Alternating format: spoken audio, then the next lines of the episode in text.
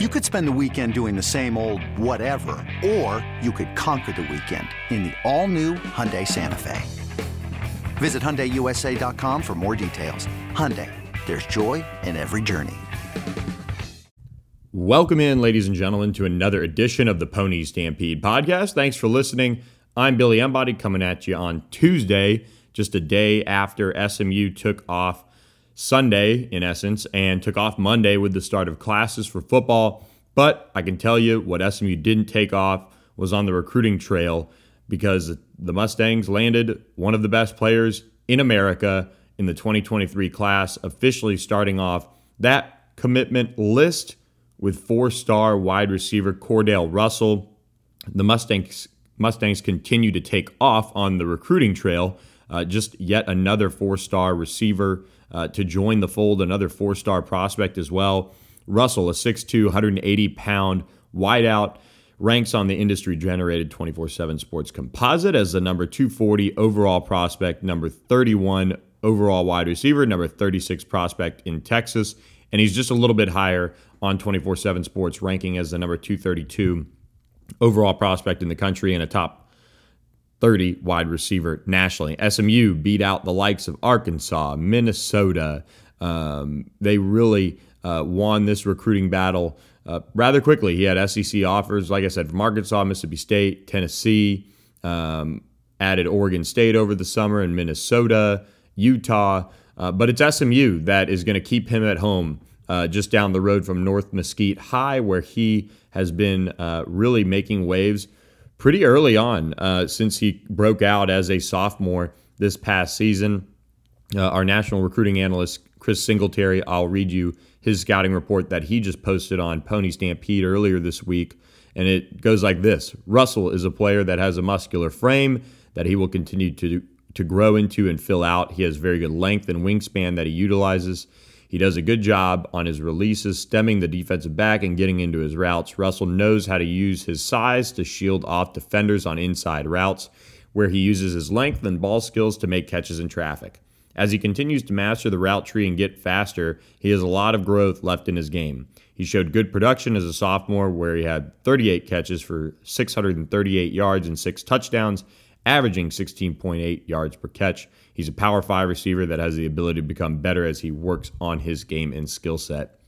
And Russell is somebody that has really shown out both in seven on seven and in camps this summer. Um, one of the top performers at the Pylon National Championship uh, was noted by 24 7 Sports there, having a really good uh, weekend. And then on top of that, uh, at TCU, uh, he really uh, showed out at uh, the Horned Frogs camp as well. Jeremy Clark wrote him up as one of the better players in the camp um, and, and, noted him as a standout. So he's been uh, catching a lot of people's eyes for a while. I actually went out in the spring and got a chance to see Cordell. We went out uh, with Mike Roach and Coach O opportunity, got a chance to watch him work out. And, you know, the thing about him that stands out to me is, is his maturity. And when uh, we looked up and on a Sunday night, he decided to go ahead and let his commitment fly came as a bit of a surprise, honestly. But I give SMU a lot of credit here. They've put in the work on Cordell Russell. When the dead period ended, he was on campus for camp. He came back to hang out. He was at Sonny Dykes' hangout early in the summer, was back again on campus in late July. And SMU's really been trending well for Cordell for quite some time. And so it wasn't too big of a surprise to see him go ahead and commit to SMU. I was a little surprised at the timing. Obviously, this past year, we've seen the the prospects not be able to make visits, not be able to check out these schools, and he only had a little bit of time to do that this summer. And he goes ahead and says, "You know what? SMU is where I want to be," um, and he announced his commitment. You got to give Rashad Samples and David Grew a lot of credit on this one, and and he's somebody that, as you look at the 2023 class for SMU, it's going to be really interesting to see just kind of how that class unfolds, SMU will uh, probably have anywhere from uh, 10 to 18 spots. Quite honestly, it's kind of wild uh, just the way you look at how this roster could set up.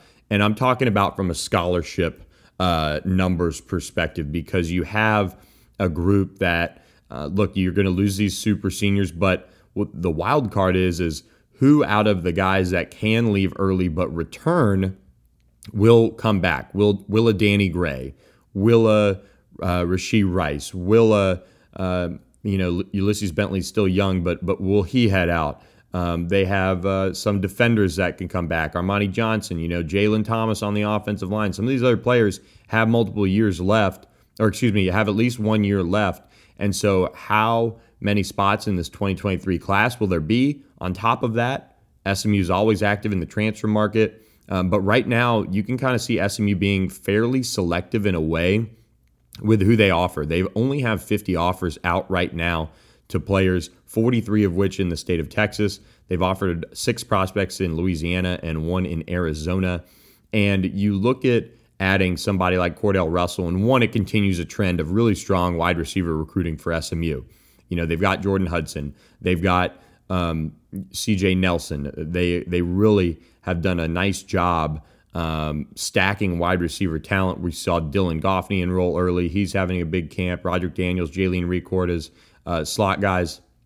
And then Savion Red is kind of your do it all guy in the 2022 class that they also have, uh, and he can be moved around. So this 2023 class could be really interesting. They had some key guys on campus uh, this summer. They had uh, Chris uh, Paul Freeman, uh, who's out of Fort Worth All Saints. He's kind of a slot on campus. Um, they they had uh, some of their running back prospects on campus um, earlier. You know, this summer they had Amar- Amarian Peterson at running back. Um, they they've they've got some guys on the radar at the skill positions that they like. They only have one offensive line offer out in the 2023 class. They've really gone big on offering some of these corners. Uh, Malik Muhammad at South Oak Cliff, who's a top 100 prospect, who's on campus uh, this summer. Uh, they've really been able to to look at uh, the 2023 class in the secondary and the skill positions and make early offers. They've offered guys like Peyton Bowen at Denton Guyer, Ryan Yates, Denton Guyer, Jamal, Jamel Johnson at Arlington Seguin, trying to keep that pipeline going. Uh, and then, you know, the usual suspects uh, like Daniel Demery and Jaden Milner, Milner Jones, who have been on uh, the radar for SMU for quite some time. And then uh, Michael Harrison Pilot uh, who's a borderline top 100 prospect on the 24 7 Sports Composite, was on campus this summer. And then at quarterback, you know, they've had Arch Manning on campus. Obviously, that I would say is fairly a long shot, you know, jokes on the message board aside. They offered Austin Novosad, uh, the Dripping Springs 2023 quarterback who's blowing up. Bo Edmondson uh, uh, is, an, is an offer right now for SMU that, that is out there at quarterback. Um, and, and, you know, we'll see where they go from there as far as uh, the rest of the class. Um, they can be selective in a way. You know, they can always tap into the transfer portal and address needs that way. You know, they had guys like Trey Wilson, who's just on the cusp of being a four star. He's a defensive lineman out of Garland, Lakeview Centennial on campus. Dylan Spencer, a, top 150 overall prospect from CE King, was on campus this summer. So they've got some momentum in the 2023 class. And of course, you know, the 2022 class is just yet another banner class for SMU. Uh, and I dropped some tidbits on where that class stands and maybe what to expect. Uh, you know, as far as what's next.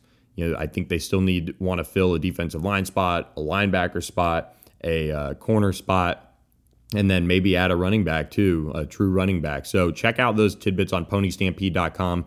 Pick up a subscription today. Uh, we're at well over 700 subscribers on the site, which is pretty wild, um, considering you know having the last year of COVID and and everything like that uh, to have the site at this that spot. So a lot of people are jumping on board with all, with our fall camp coverage as well as recruiting, which has uh, been rolling all summer really for SMU, and they continue to build uh, that momentum going into the 2021 season.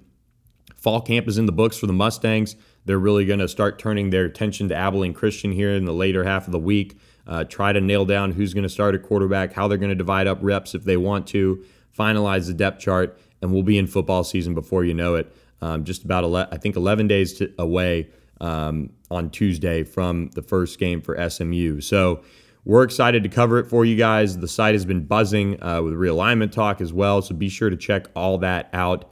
Um, but I'll, I'll say this about SMU and their momentum.